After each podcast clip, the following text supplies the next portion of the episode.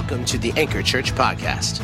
To learn more about Anchor Church, go to www.anchorchurch.life. Jesus said, I have come that they might have life and have it more abundantly.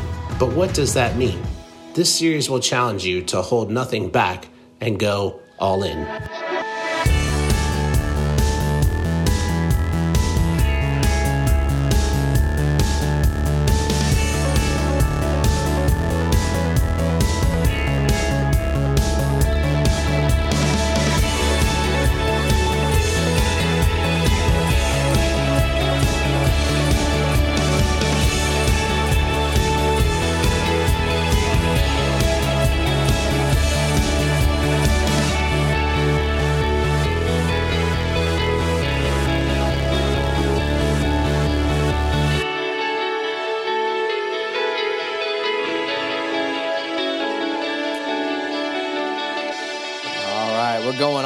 This one, all right?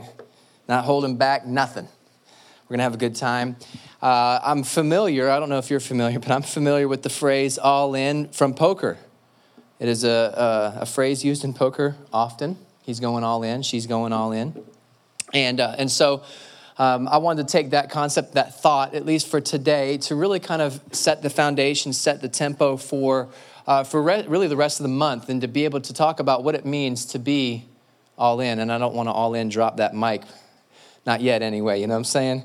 So, um, but we're to have a, we're going to have a few weeks here where we talk about what it means to, to take our faith to take our, our, our, our, trust and our faith in christ and to really just be able to apply it to our lives to the point where we could go all in to really say that we are participating, we are active, we are uh, really engaged in our faith, in our walk in Christ, to be able to say that we are all in with whatever Jesus wants to lead. Uh, really, one of my prayers from the very beginning of, of me just being in ministry, uh, I had a mentor tell me, he was actually here, Sean Kuntz, over the summer. If you were here to hear Sean, he, he's my mentor, and he challenged me with this with me probably about 10 years ago, nine years ago. And he said, uh, if you make your prayer, God, use my life to make you famous, uh, then, you know, he's going to answer that prayer. And you could say uh, the, the, the, idea um, behind it would be um, simply that, uh, that I, I'm open for anything, show me one thing. I'm open for anything, show me one thing. And, uh, and I've, I've really kind of got into different stages in my life where I felt like, you know what, I want to make Jesus famous. I want his name to be glorified. I'm open for anything. So, God, show me one thing. Show me that one place where I'm supposed to go. But to be able to, to really truly mean that, to really be able to say, like, Lord, I really am open for anything, that is where we get the idea of being all in. Because it is not just, you could say it, but to really actually mean it, to really say that I am, I am really open to whatever it is that you want me to, to do. And, uh, and for a while, there was a time where I thought that, that, that Danil and I would, would live in Africa, just because I thought that that was what God wanted us to do. And he um, began to show us different things, but it was, it was out of that heart and out of that prayer to, to God, we're open for anything, show us one thing, that we began to discover a couple different things. So from that, the idea of all in, when you, when, not I, but when you are playing poker, um, when you're playing poker, you get to a place where you would say, all right, I'm, I'm all in. Right? Like my cards, uh, my cards here, I'm looking at them I, am I'm pushing my chips in, you know, in, in, in, a, in, a, in the phrase like I'm surrendering everything and, and I'm all in. Now, when we push our chips in to say that we're all in, we do it out of two different things. The first one is this the first one is out of confidence. If, if we've got a good hand, and you think that you can beat everybody else, and maybe you're playing and counting the numbers and the cards and the table, you can read things of what's going on, and you can actually maybe read the sweat dripping off of somebody or their, their pulse really starting to get active. Uh, you, can, you can confidently go all in and think, you know what, I've got the best hand at the table. There's another one, though. We go all in when we're also desperate. When we, when we know that, that the chips are stacked against us and, and I don't have really much of a chance to survive the next couple hands with the chips that I have remaining. This is my best shot. And out of desperation, I'm putting all my chips in and I'm surrendering my chips and I'm going all in. So we really see that when we go all in, we're doing it out of confidence or we're doing it out of desperation. And so I think that both involve a certain amount of risk because you're putting all your chips in, you're surrendering, and you're going all in.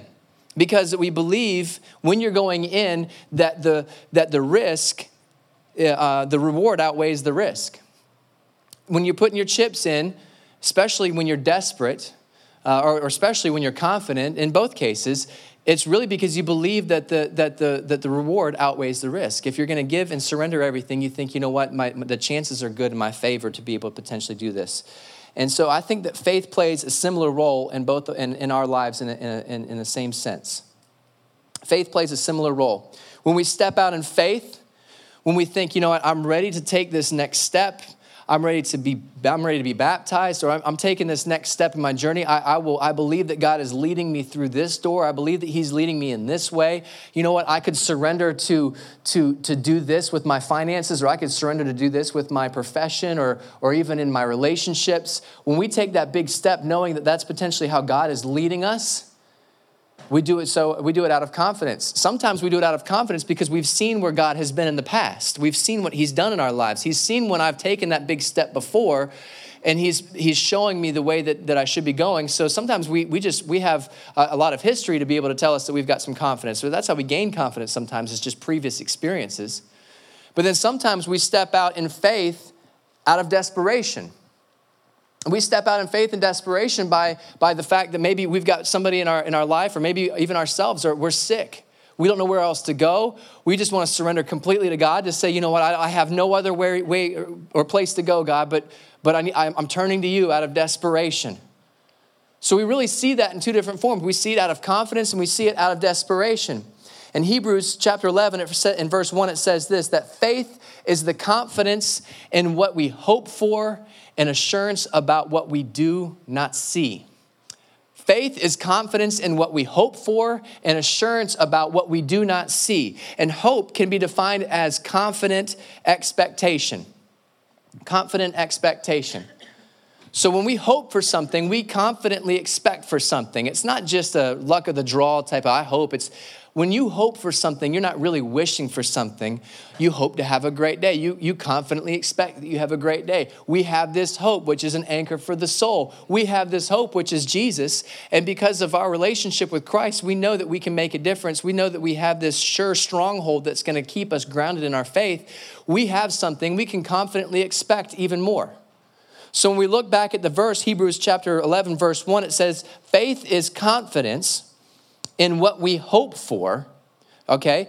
Faith is confidence in what we ex- uh, confidently expect, and it's assurance about what we do not see. So we see that hope is uh, and faith is filled with confidence, but it's also assurance about what we do not see, which I would say potentially is talking a little bit about desperation too, because when we are desperate, we are desperately seeking for something or a change in our life, or desperately seeking for a sign or some sort from, from the Lord, which I don't really believe in that completely, but, but when we're looking for something to really get us engaged in our faith, when we're looking for this assurance, that really could be found out of desperation. And so, confidence, we see this. We see that I've, I've, I, I, I've, I, I've seen what I need to see, and I believe what I need to believe because of what I've experienced.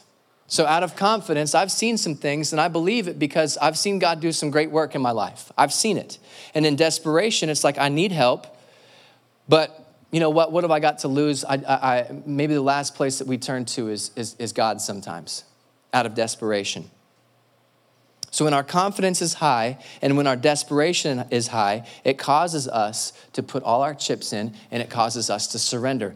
And I'm telling you right now, whether you need to do it out of desperation or whether you need to do it out of confidence, I want to give you the confidence I want, and I want to push you to put your chips in. If we can, as a church, surrender to be able to say, you know what, I'm all in on whatever God wants for me in my life, I'm all in. That's what I would love for you to, for you to be able to do today to be able to say, you know what, God, I'm surrendering everything. I want you to use my life to make you famous, which is can be which can be a dangerous prayer and it's a risky prayer. But I'm telling you right now, it is great once you start to ex- experience all that God can do for you when you surrender fully, when you actually push all the chips to go all in.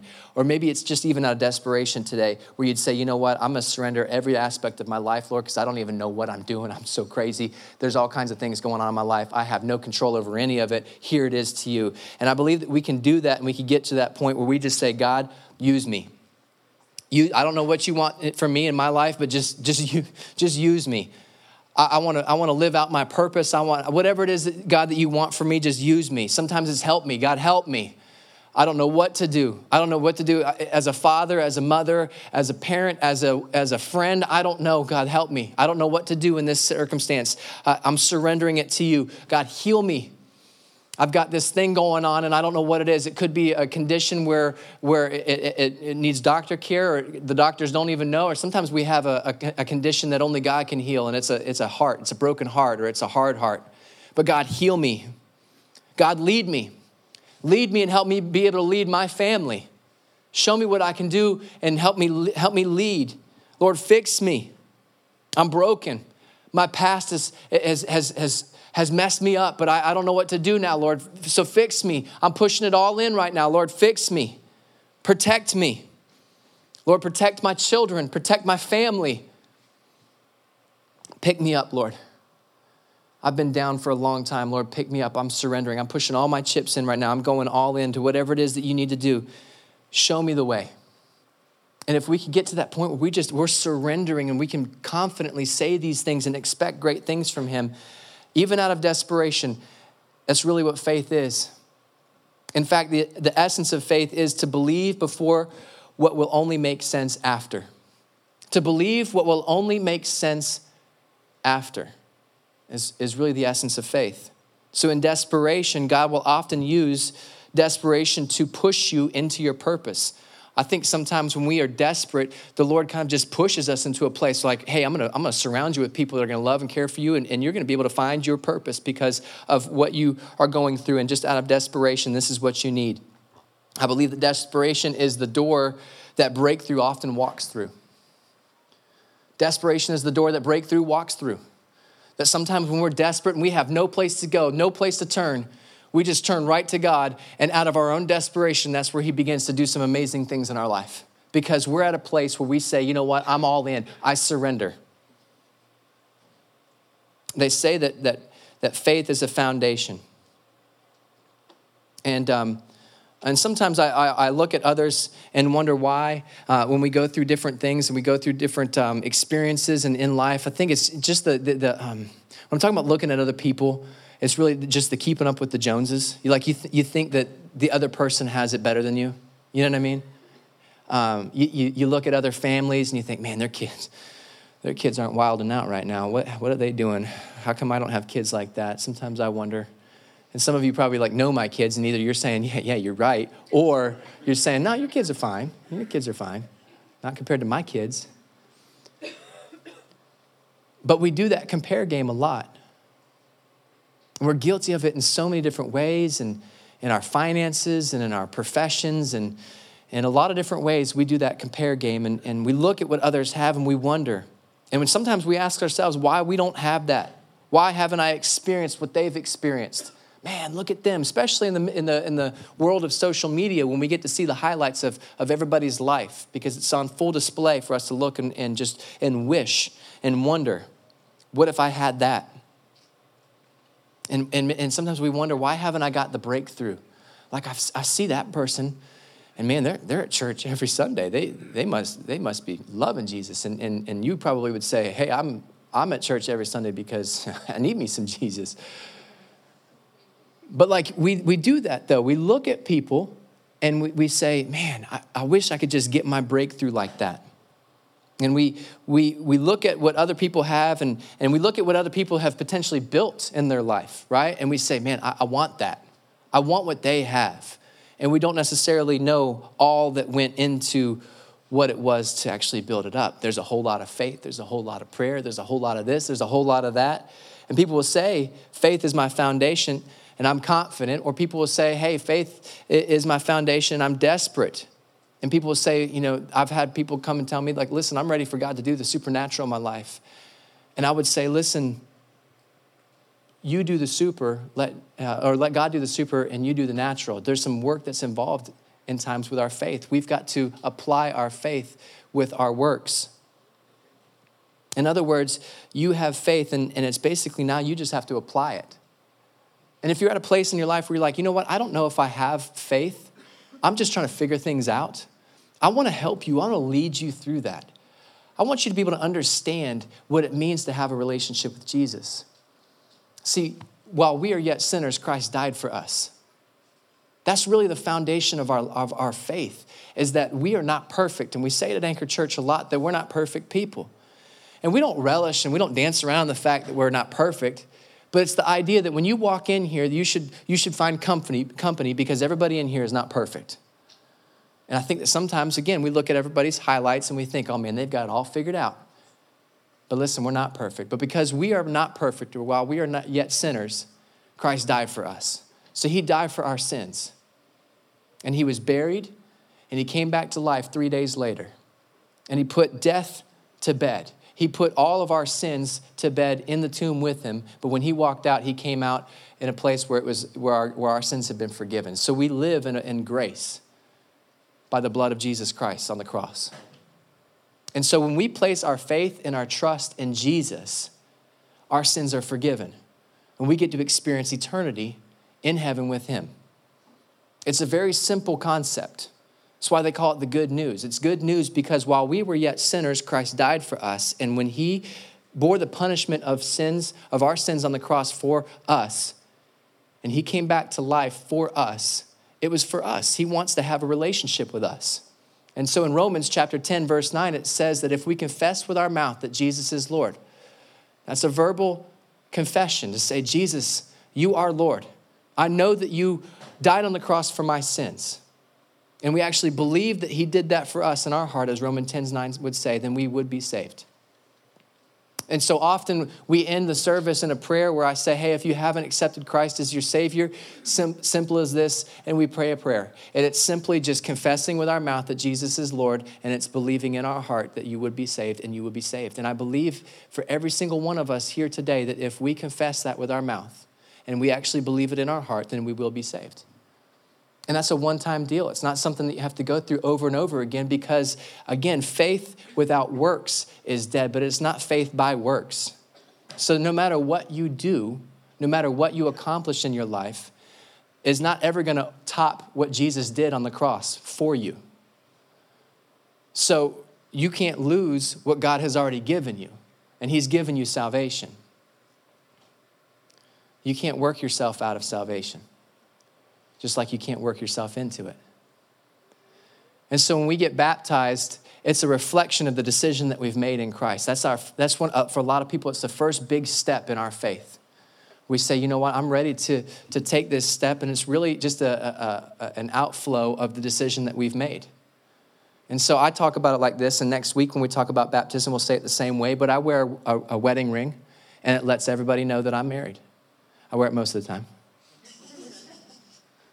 Is she in here?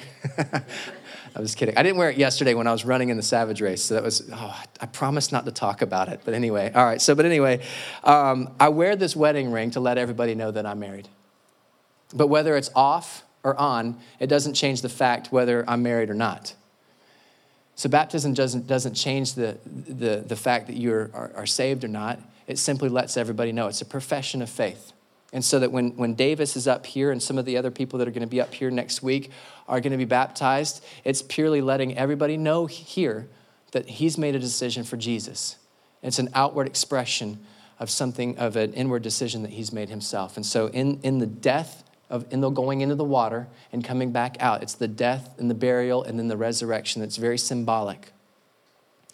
And so that's, that's, that's why we celebrate it, because for a lot of people, it's that first big step to, you know, just publicly profess the fact that they are with Jesus, that Jesus is their Savior.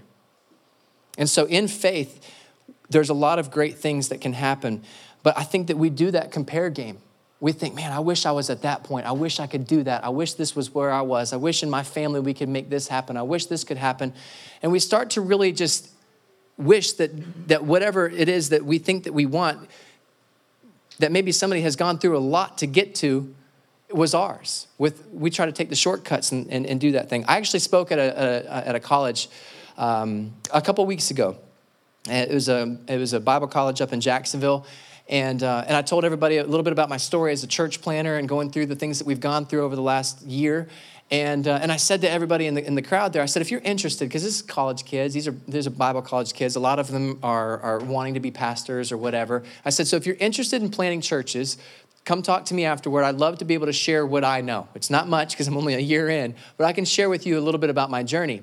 And so I had a couple guys come up to me and I exchanged my phone number with them. And, and, uh, and this one guy called me like a couple days later and I think he's 22. And, um, and he said, hey, you know, I'm, I'm ready, to, I'm ready to, to, to start this. I'm ready to go. I've got, I believe that God has got this, you know, he, he wants me to do this. And, and so um, I see what you're doing. I, I, love it. I want to be able to do something. I, you know, I, I've got my own little spin of how I want to do it. But, you know, what, what do you have advice-wise to be able to help me?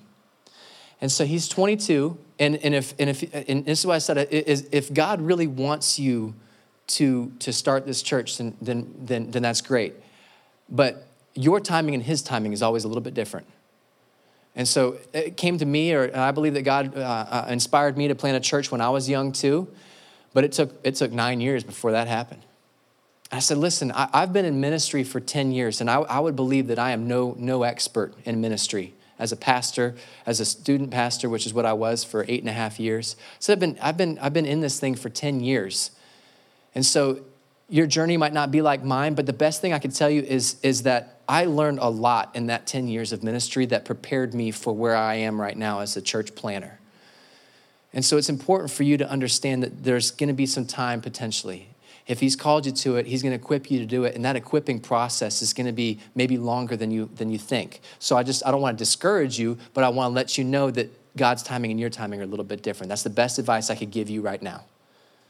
And so I think that sometimes we do that when we compare. We think, man, I wish I had that. But that's really the foundation. We start to look at a house, we start to look at a building, and we think, man, I wish I had that. I got the foundation down. I understand what, what faith and I understand Jesus and everything, but I wish I, I wish I could I wish I could have that, that whole process. We see the after, and that's what we want in many cases in our life. And so I, have I, I, don't know if I've shared this with you before, but when I was in high school, I was a, I was a plumber. I was a plumber's assistant. I was not a plumber. I was a plumber's assistant. Very, very different.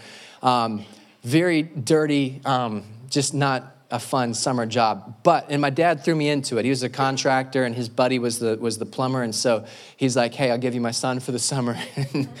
and, um, and I'm sure he was like, great, thanks. Um, but his name was uh, Richard Yorashek. So you, you can already understand that it was probably hard for me to understand him, let alone not knowing what any type of wrench he ever wanted was. And so there would be, you know, first, you know, first couple days, first couple weeks, months uh, of being on the job with him. He, he, and here's the thing about Richard: he would he would sweat. Um, he had like four shirts that he'd put in the truck. And at first I was like, why does he have four shirts? And by the day, end of the day, first one, first day, I was like, oh, that's why. Because he would just literally just go through them constantly. That man went down some, some bananas too. Like, I mean, he didn't take a whole thing of bananas every day to, work. Anyway, um, and I remember he would just be down on his knees, sweating, you know, dripping. And he'd say, hey, go get me the, you know, whatever. I can't even tell you what they are now. And um, crescent wrench, although I know what a crescent wrench is. Um, go get that. And I'd be like, sure hey, what's it look like? And he'd tell me, and I'd run in the truck, and I'd be gone for like 10 minutes, you know, and I'd come back and not have the right one and then he'd go, and then like he, and I always, I hated disappointing him, but sometimes it was just I didn't understand it. But like in anyway, I felt bad because he had to get up off his knee. He was he was older, and uh, and then he had to go do it. Eventually, I learned my way. But I'll never forget one time. He said, uh, this was actually the summer after I worked with him, but he, he said, Hey, I need some help. Do you have a buddy or two that would help you um, dig? I, I, need some digging done. Uh, we're laying a foundation for this building out in Muse. I don't, know, nobody knows where Muse, Florida is because it almost doesn't exist. But we were, they were building like a civic center, a community center out there, and he said, I need some help digging some ditches for, for this building. We're gonna, we're gonna lay some, some plumbing, we're gonna do the rough plumbing. And so I went out there. This is the middle of summer, not fun, digging these trenches for this man to lay the pipe. And he was, he was, um, he was doing the, um, the measuring and, and doing the calculating because it's got to be on an angle and stuff so the water flows. And so he'd say, All right, dig. All right, dig like three inches deeper. And so you're like trying to, no, that was too much. I'm like, oh, sorry. And, and so it was not fun digging the rough, the rough digging for, for this thing. But you know what? I think sometimes when we look at a building like this, or we look at any building, we think, okay, I mean, I wish I had that. I could see this, I could see everything that it has. This is great. But we don't know all that went into it. Even underneath the concrete that we're sitting on right now, there's electrical and there's plumbing, there's all kinds of things that go into it. And there's backbreaking labor that goes into actually digging these trenches. And it's often we, what we don't even see. And so it's putting our faith into action that is so important for us when we go all in. And I have a story here that I want to, some of you are like, there's no Bible today. Here it is right here. It's one of my favorite stories that is found in, in, in 2 Kings chapter 3. And, and it's the story about, um, well, I want to, not spoil alerts, but here we go. 2 Kings chapter 4, uh, verse, no, I'm sorry, 2 Kings chapter 3, verse 4 through 20. And it says this. King Mesha of Moab was a sheep breeder, and he used to pay the king of Israel 10,000 lambs. Okay, 10,000 lambs and the wool of 10,000, I'm sorry, 100,000. So 100,000 lambs and 100,000 rams. And then Ahab died. And the king of Moab rebelled against the king of Israel. And so King Joab, Joram, Joram marched out of Samaria to the, at the time of the, and mobilized all of Israel. And he sent a message to King Jehoshaphat of Judea. And the king Moab has rebelled against me. Will you go with me to help fight against Moab? And so these kings are coming together. I thought it was nice that we had a little king up here, so you can kind of picture that a little bit. But these kings are coming together. There's one that's rebelling against each other, so these kings are kind of assembling their, their armies together. And Jehoshaphat said, I will go. I'm as you are, my people as your people, my horses are as your horses. And he asked, Which route should we take? And Joram replied, The route of the wilderness of Edom. And so the king of Israel, the king of Judah, and the king of Edom set out. And after they traveled their induct route for seven days, there was no water for the army or for their animals. So they're in this place, they're in this dry, desolate place. It's a valley. They're marching through this valley, and there is no rain. There is no water.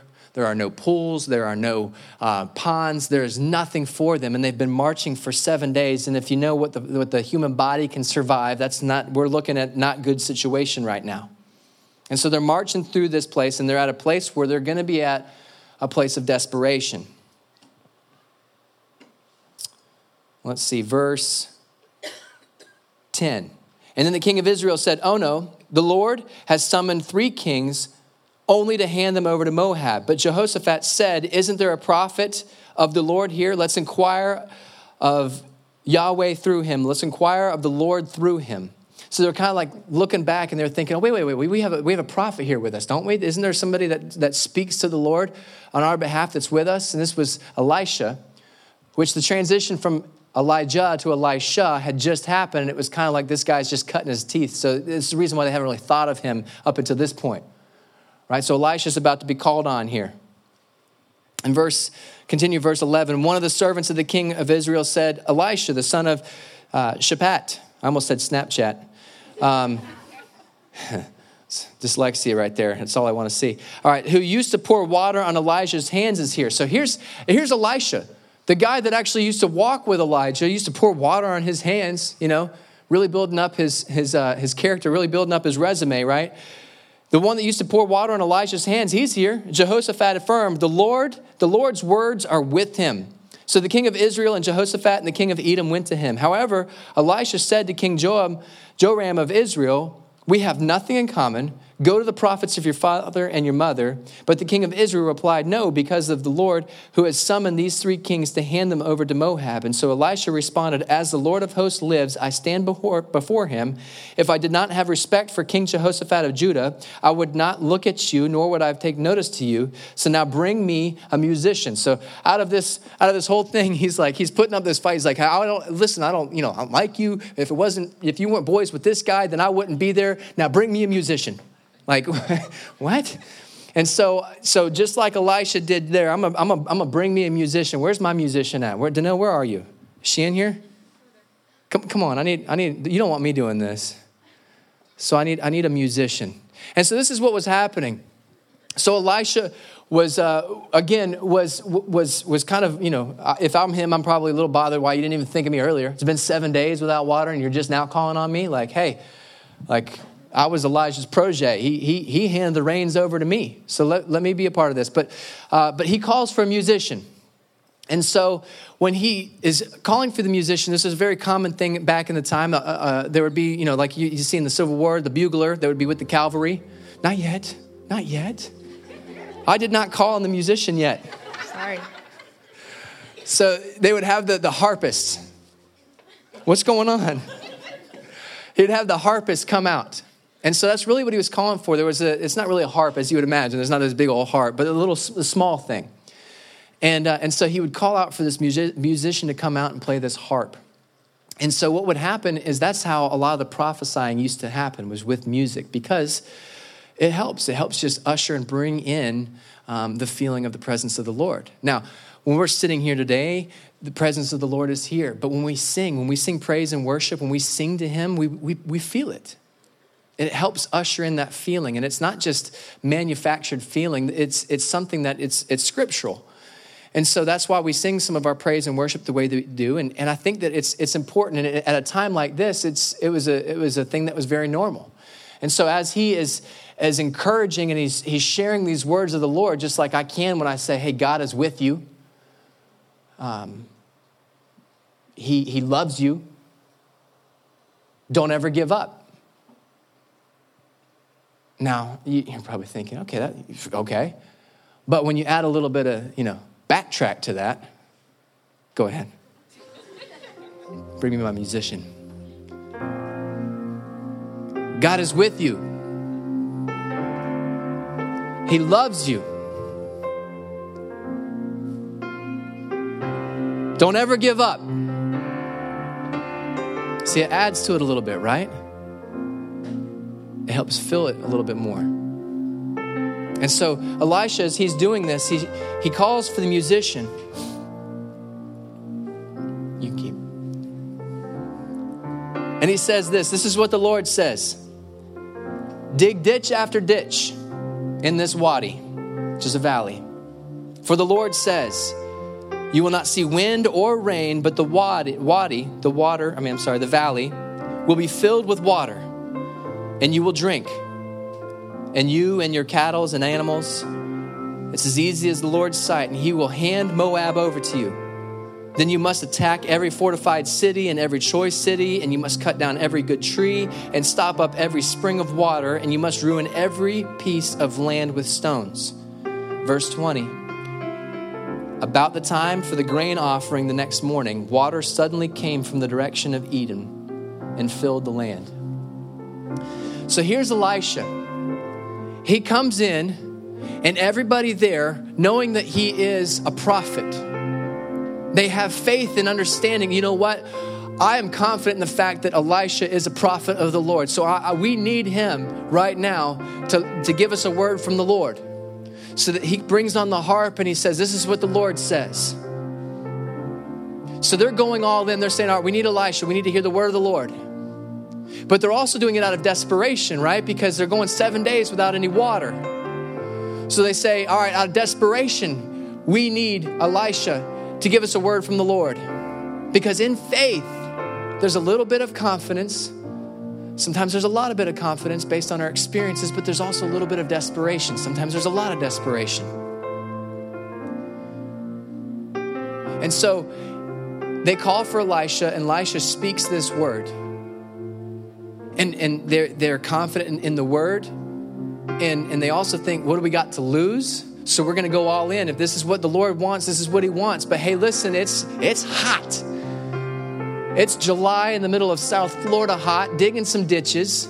But if this is what we're supposed to do then this is what we'll do. I've got no other choice. I'm telling you right now if you're going without a couple of days of water and you're in the hot sun the last thing you want to do is dig a ditch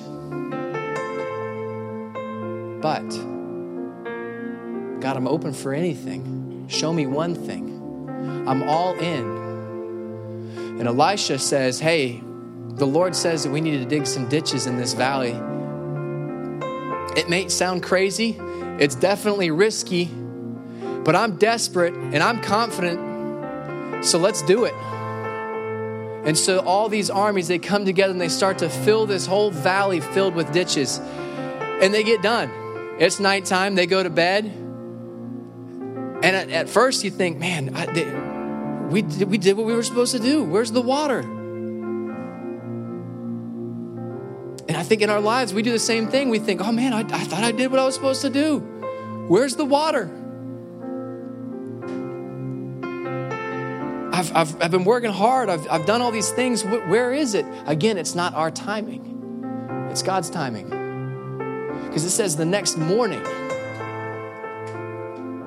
the next morning. How many of you are, are waiting for your next morning? You think, man, I've been pushing through this for a long time. I've got faith.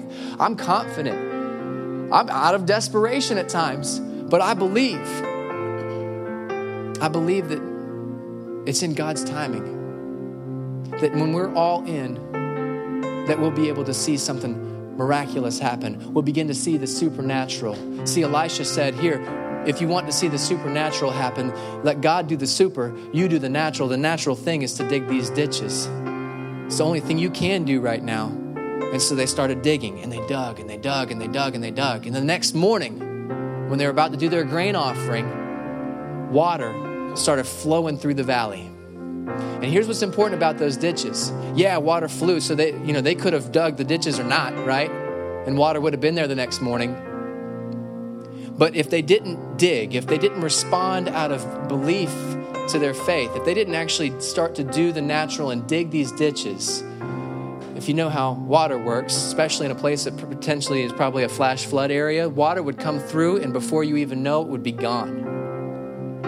But because they dug the ditches, because they responded out of faith, the water collected and they were able to they were able to use it. The animals could drink, they could drink, they could fill up whatever they were carrying, and they were filled. They probably took a couple baths, you know what I'm saying? But they were able to save that water from just passing by because they responded by faith. The water was coming regardless, but they dug the ditches and they preserved it. They did the natural. They got the backbreak work in. And I'm telling you right now that God's leading you through something right now. Maybe you're going through a valley, you feel like it's been dry for a long time. I don't know what's going on.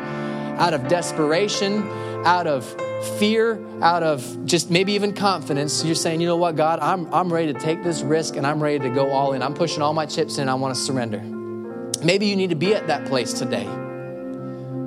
But I'm telling you, you, you participate in something that God is calling you to, expect some great things. And, and here's an important quote I have. I don't know if it's on the screen or not, but it says this It said, Only God can make it rain, but He expects us to dig the ditches. Only God can make it rain, but He expects us to dig some ditches. I want to challenge you with that thought today. That faith happens, and faith when we place our trust and our faith in Jesus, that, that really is the foundation of our faith. But there's, there's more to it than that because we can, that's, it's as simple as it is, yes. But responding by faith or in our faith to participate in things, that makes the difference. And that could mean a whole lot of different things. That could mean a whole lot of different things. It could, it could mean serving here at the church, yes. But I, I'm, I'm saying, like, what would that do if you took this expectation into the different battles that you face every single day. Maybe in your workforce, to say, you know what, I'm ready for God to do something special with, with, my, with my job. That's a battle. That's, that's, that's you trying to lead this army. Maybe it's your own personal family army. And you've got several battles that you face every single day. And you, you think, man, I, I wish I have no control over my kids right now. I wish I did. Sometimes that's not your battle. But it's just responding by faith to say, you know what, God, I'm open for anything. Here's my chip. Show me anything. I surrender it all to you.